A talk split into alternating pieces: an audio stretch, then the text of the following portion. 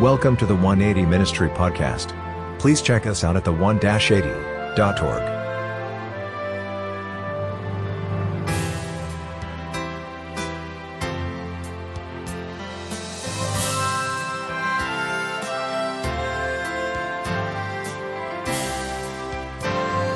Uh, This is uh, our continuation and probably the last part in our study on faith. Of course, there's a plethora of different subjects on faith, and we'll be touching on that as we go forth. But this is uh, probably after this, we might be taking another, or I might be taking another direction. But we're going to be continuing in this theme of faith and understanding what God desires that we would do with the faith that He gives to us. Um, Romans chapter 12, and I believe it's verse 3, tells us that God has dealt to every man and woman a measure of faith. And so, who is the originator, originator of salvation? God. Who is the originator of repentance? Does anyone know? Can we manufacture repentance? No, right? The Bible tells us God has given Christ to be the one that gives unto Israel forgiveness and repentance. So repentance cannot even be fabricated by the human heart. But something that blew my mind away within the past two years is the understanding that even faith does not originate with us. God gives us the faith of Christ. And then through the trials of life, He expands that faith. As we are tested, our faith grows. But if we are not tested, then what do you think happens? Our faith remains, it remains stagnant or it goes down, right? To the point that the experience of the Christian is no longer an experience of faith, but an experience of doubt. And so, this is why God allows the trials of life that our faith may grow and develop and deepen. And so, we've been looking at a few aspects of faith. We've been looking at the faith of the leper. That faith was a faith that was undaunted. It was a faith that was determined even in the midst of facing rejection by a multitude of people that were following Christ. He still went to the Son of Man, received the healing that God desired to give him, and that he had faith that Christ would give him. By the word and by a touch, Christ brought this man to the point that he had no leprosy. He eradicated, and we saw basically that that is a symbol that he can eradicate sin how? Does anyone remember how Jesus healed that man? Was it gradually or was it immediately? Immediately. And it is the same way that God deals with sin in our lives. As we come to Him, He forgives us of our past and our present sin gradually, immediately, right? Leprosy is a symbol of sin in Scripture. And so Jesus touched that man and he was restored immediately. Now we saw that there was a greater faith than even undaunted faith. Does anyone remember what that faith was? What was that? Is with the soldier. Now, do you remember what faith we called his faith? Starts with an I. intelligent faith, right? So Jesus Christ saw the centurion, and the centurion said to him that basically, as I give a command, all my soldiers obey that command. And in the same way, I know that if you just give the word, angels will obey, and at your will they will go forth and impart healing virtue. So, this centurion, this Gentile, understood how the kingdom of God works and how God works to bring healing to the lives of men and women. And so he had a faith that was even greater than the faith of the leper. How do we know that? Jesus says, I have not seen such great faith, no, not even in Israel. So that means the faith of the centurion was greater than even the faith of the leper, because the leper was an Israelite. And so, friends, now we're going to see what God wants us to do with that faith. He wants us to have an undaunted faith, And He wants us to go beyond an undaunted faith to an intelligent faith as to how He works in the life. And then, friends, with that faith of how He works, we're going to see today that He wants us to do a work. All right? So, as we go into our message today, let's just bow our heads for a word of prayer. Father in heaven, I pray that you will illuminate our minds as we go into this subject, healed to serve. I pray that you might inspire our hearts and draw us ever closer to you and give us a desire greater and greater with each day that goes by, a passion to live a life of service. We pray and we ask these things in Jesus Christ's name. Let all of God's people say, Amen. Amen. All right, so you have your Bibles with you. I want you to go with me to our next story in Matthew chapter 8. Matthew chapter 8, and we're now going to look at verse 14. Matthew chapter 8 and verse 14. So we've seen undaunted faith of the leper. We've seen a greater faith than undaunted faith, and that is the faith of the centurion. A Gentile had more faith than an Israelite. And we saw the powerful point that that means that there are people outside of even God's remnant movement that can have a faith greater than God's people, right? greater than those even within the remnant. But let it not be so for long. Because if what it should be is that with the increase of light, should be the increase of faith. So, if God has given us the light for this time, our faith should be in proportion to that light, right? So, in light of this, now we go forward in verse 14. It says in verse 14, and when Jesus was come into Peter's house, he saw his wife's mother laid and sick with fever. And he touched her hand, and the fever left her. Now, this is powerful because as we look at this story here, we're seeing that Jesus has done some powerful miracles. Uh, by the situation with the leper, he healed the leper immediately as he touched him and spoke the word to him. By the situation with the centurion, he did the very a very similar thing, and as the centurion spoke, then Jesus had his angel go forward, and the angel went and healed the centurion's servant. Now, in light of this situation, we have another healing that's coming up. It says that Jesus touched Peter's mother in law's hand, and the fever left her. Now, I want you to notice what happens. You remember, I said that the church, every healing that Christ was doing, it was a symbol of that which he spiritually desired to do in the church. So, as he healed the leper, that was a symbol that what did he desire to take away from the church? Sin. As he healed the centurion servant, we saw that the problem with the centurion servant was that the centurion servant had paralysis, right? He was paralyzed. So he had palsy, and Jesus removed that palsy as his angel touched the centurion servant. And what does that reveal to us? Sin, the reason that Christ desires to remove it is that sin can also lead to a state of paralysis.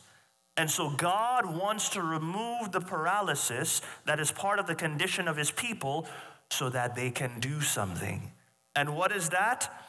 We're finding it here. It says, And he touched her hand, and the fever left her, and she arose and ministered unto them. So notice what happens here. This woman, and it, it had to be that she was so accustomed to ministering that right after she was healed, immediately what did she do? Was that? Ministry, right? She started serving immediately. And friends, the reason that this is powerful is because you remember each healing that Jesus did it was a symbol of that which he desired to do in his church. So he desires to remove sin from his people. And he desires to remove what sin causes, which is paralysis.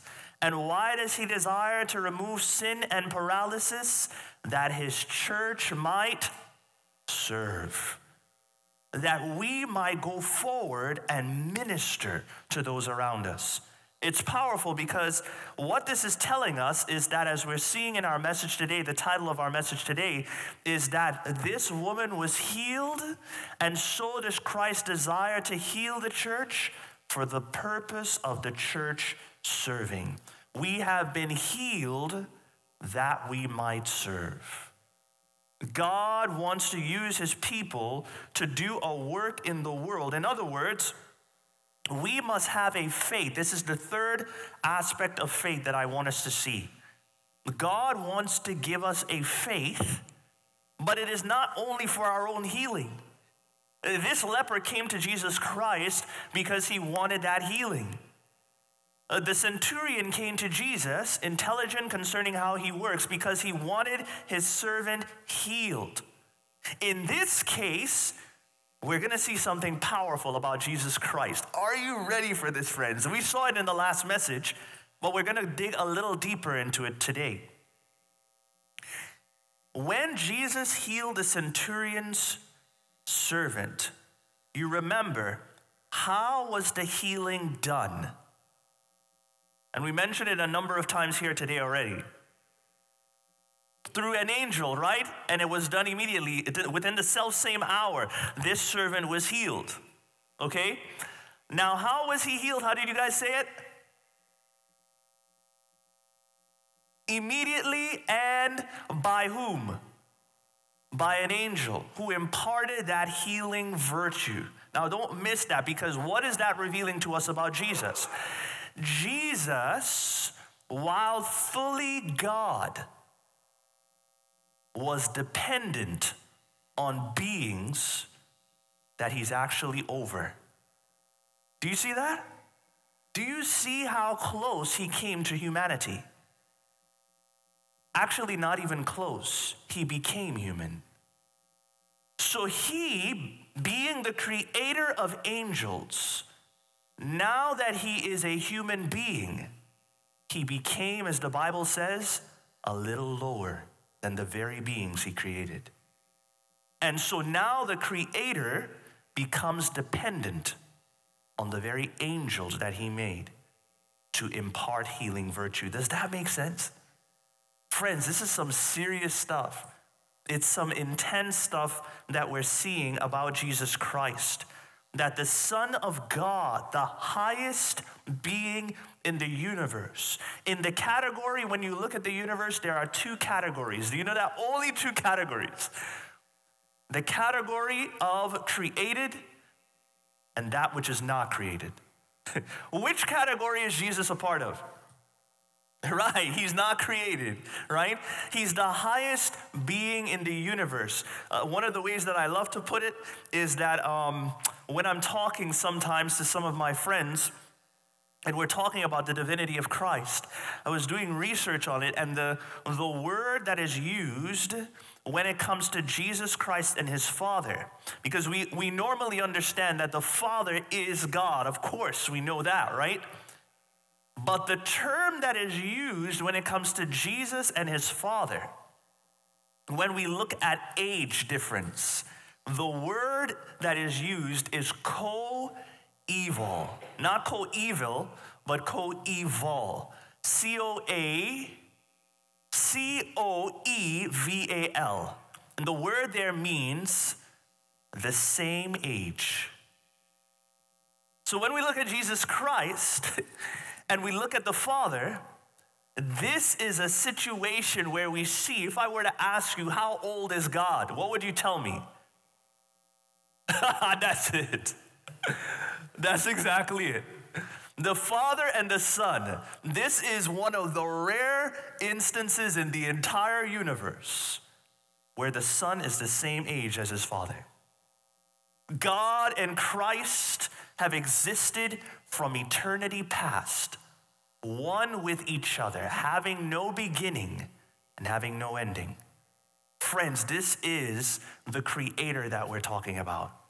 And this creator became a human being and entered so deeply into the human condition that he was dependent on his father's angels, on the very angels that he made to go about doing this work of healing. So, what does that mean? Friends, when Christ healed an individual, he had to have just as much faith as the individual being healed. Does that make sense? So, so when, when the leper said, Lord, if you are willing, make me clean, it was not only the leper that had to have faith. It was Jesus that had to have abiding faith in his Father. Lord, I believe that as I speak this word to this leper, I believe that as I lay hold of him, that you will do the work. When the centurion came to him and said, Heal my servant, please. Friends, Jesus had to believe that as he spoke that word, angels were already on the way to that servant to bring healing to that servant. Christ became one with us. As we must be dependent on the Father, we have a perfect example in the Son. Perfect reliance upon the Father, and that the Father will do this work of healing. And what was the work? What was the reason that Christ had to have faith? We see that Christ has faith in his Father as we must have, but I want you to see something with Jesus Christ. Christ had a faith, get this, he had a faith that works. In other words, it's not just that I believe in God, he went forth serving, believing that God would work in his behalf. And so, what we're realizing through the life of Jesus and through this mother in law of Peter that Jesus healed is that Jesus was not just about speaking, he was not just about teaching, but he went forth ministering to others, having full faith that his Father would do this work of healing in the lives of others. In other words, he had faith and works combined. He was serving because he trusted. His service was an evidence of his faith. He believed that as he went forward in faith, that God would work on his behalf. Friends, this is how it must be with each and every one of us. More so than God is desiring to bring people to his church, more than this, he is desiring for the church to go to the people. I have heard it said that um, uh, many times we say, Lord, I want a divine appointment. How many of you have heard that statement before? Right? I even say that statement at times. And then God had to show me, Akeem, that's not the only way that it works. It's not just that you say you're desiring a divine appointment. No, what I want you to do is not just say that, but I want you to go and seek divine appointments. To believe that as you go, I will open the doors for you to reach others, for you to testify of my love. And friends, I'm not sure if I mentioned it to you before, but I had an experience like that just a few, um, probably a month ago now, where I went out and I said, okay, Lord, I'm gonna go out and I'm gonna share the gospel with others. I, am not sure if I told you this. I went down to, I, I was reading one day um, sitting down in my, um, in my room and I was reading about the ministry of Christ. The book was called The Ministry of Healing. As I was reading the book, I was thinking, man, Christ was so serious about service. And then I went to another book. My mom and I, we've been giving each other this challenge. We say, we have to read at least a book a month. And I have miserably failed at doing that. But my mom has been up to date. She's probably beyond that um, the month that we're in right now. But I said, okay, Lord, I'm going to seek to keep up with her. And one of the books that I've read was called Colporteur Evangelist. How many of you have heard of that book? All right. So I read that book, and it was talking about how the minister and those who are part of the church they should endeavor to always carry tracts on them that they might share it with the people. And I was blown away by that. I was like, wow, so you just got to be continually ready and open to share the truth. And so as I was reading that, I was like, Lord, I'm going to get tracts and I'm going to disseminate them in the area where I am. And so I live close to downtown Silver Spring. How many of you have been to downtown Silver Spring? All right? So you know that that place is usually popular, it's usually crowded. People are going to work, there's apartments around that area. And so God was telling me one day, He said, I, I want you now to go out today and to make your faith practical. And so I said, Lord, all right, I'm gonna take this and I'm gonna, I'm gonna try it out. I'm gonna go out and I'm gonna hand out these tracts. And so as I went to my car, friends, I drove over to the place downtown Silver Spring and I sat in the car and I was sitting there for like about 15 minutes. And I was in that car and I said, Lord, do you really want me to do this? Now, of course, does the Lord want me to do this? Of course. because he wants truth to get into the hands of the people. And so I was reading there and I used every excuse in the world to keep reading and not to get out of my car. And the Spirit of God moved upon me and he said, Akeem, you need to get out and you need to go and reach out to others. And so, friends, I got out and I started going down the street and I kept it in my mind.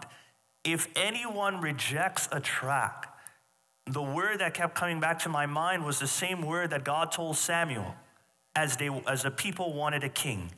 They have not rejected you, they have rejected me. So don't worry about being offended if someone says to you no.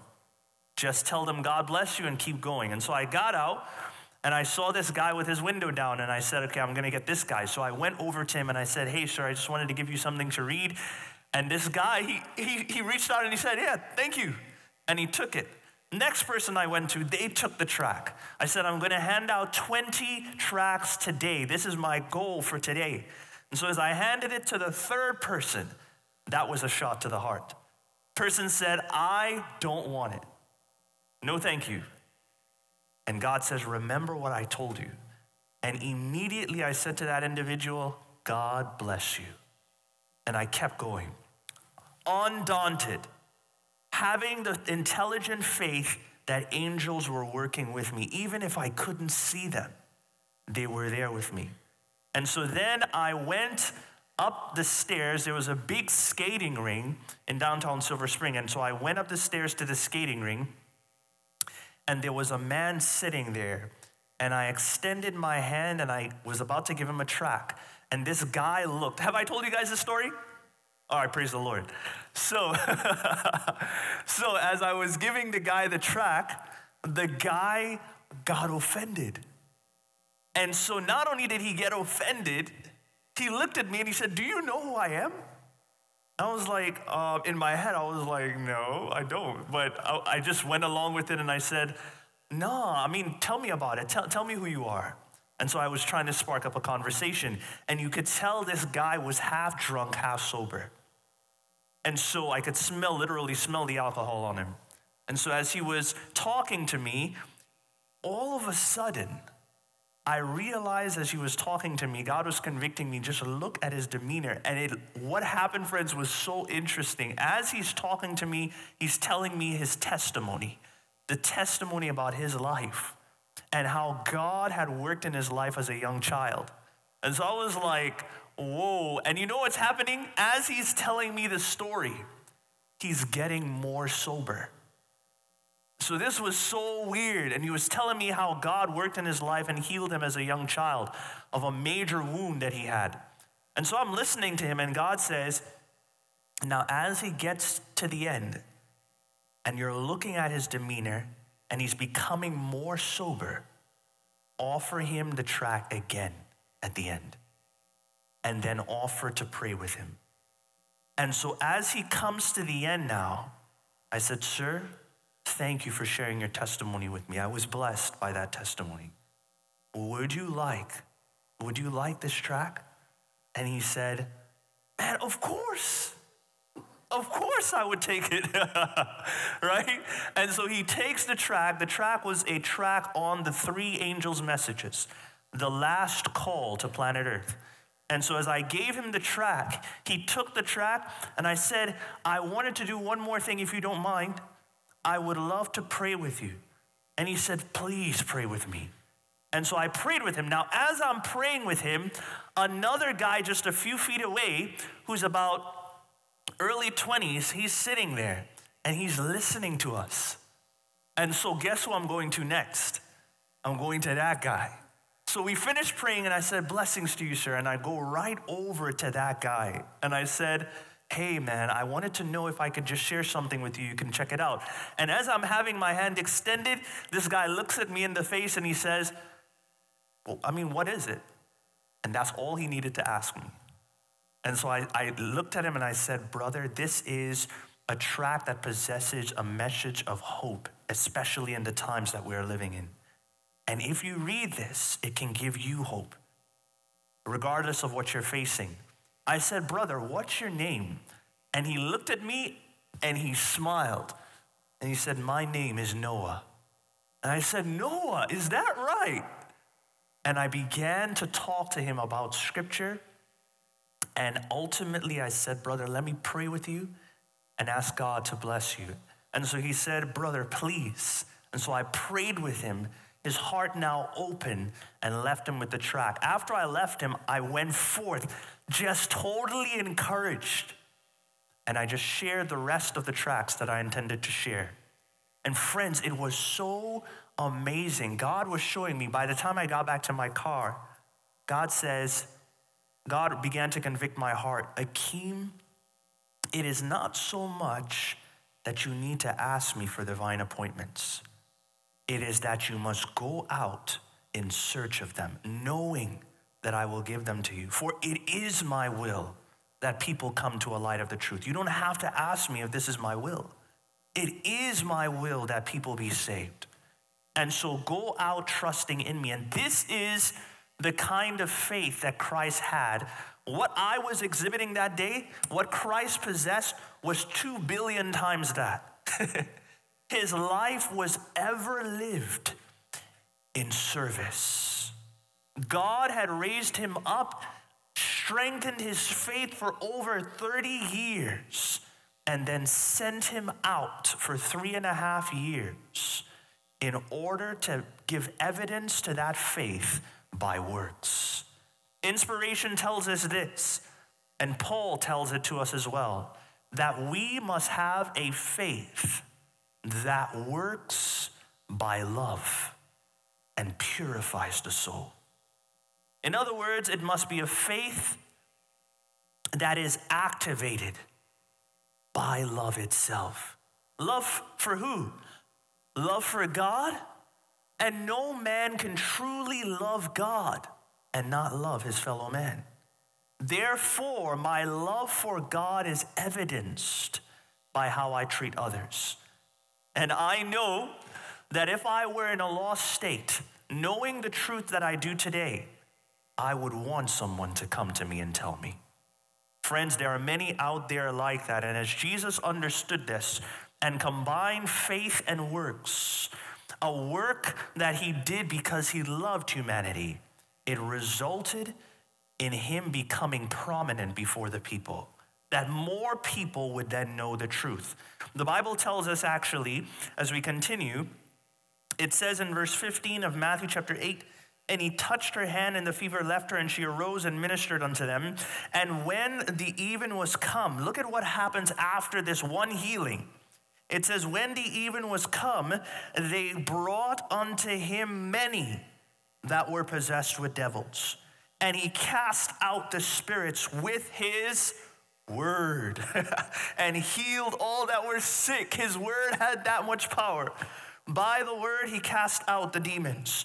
And then it says that it might be fulfilled, which was spoken by Isaiah the prophet, saying, Himself took our infirmities and bare our sicknesses. So, friends, what we're seeing here is that as Jesus did this one healing, he healed a leper, and then he healed the centurion servant, and then he healed Peter's mother in law. As a result of this, the news of his compassion and his healing spread abroad. And the people came. This is what I truly believe that God desires for the Seventh day Adventist church. That the people of the remnant might be known as a people of compassion and healing. A people to whom has been given the work of ministering not only to the, to the, the physical or the spiritual necessities of men and women, but also their physical needs as well meeting them where they are. This is why I'm so thankful that each Monday, I'm thankful because we have a we have a combination of it already and God is laying that foundation to even carry us further because we have during the week we have the aspect of the recovery program that we're doing. We have the aspect of the spiritual in which we are studying the Bible during the week. We have the aspect that on Mondays we're meeting the people at the pantry. And what I believe is that God is using this as a foundation to take us to another level whereby He can bring us into prominence before the people, that people might know that this church is a people of compassion, of healing, and of the word itself. Friends, God desires to raise up a people that ministers to every aspect of man, to the physical, to the spiritual, and to the emotional aspect of every man and woman within our community. The way that men and women will know this is the same way that they came to know Jesus Christ. The news of him spread abroad because he was not only interested in the proclamation of the word, but he met men and women where they are. May God do the same through each and every one of us. He has begun doing it already, and may he do it all the more that men may know that God's people are people of love. They give evidence to their faith by their works, and that work works. That work of faith works by love itself. May that be our ambition and may that be our experience. Amen. Amen. Let us bow our heads at this time for a word of prayer. The appeal that I want to bring forth to us today is if you desire that God may cause your faith and mine to be evidenced by our works of love and compassion, of true obedience to the law of love, that people might know that, wow, Pasadena SDA Church, these people are different. If that is your desire today, then I ask you to raise your hands as we pray. Amen. Amen. Father in heaven, you see the hands raised, the heads bowed, the eyes closed. I pray that you would do this marvelous work within us as you have already begun to do. I pray that you may continue to do it in us and continue to take us to higher levels. We know that with higher levels of responsibility come greater testing. But Father, we know that as you have kept us, you will continue to keep us. Strengthen us to abide in you that as Peter's mother in law was, so shall we be healed to serve, raised up, our paralysis removed, and our sins forgiven, that we may in turn go forth and introduce men and women to the same one that healed us. Do this work in us, we pray.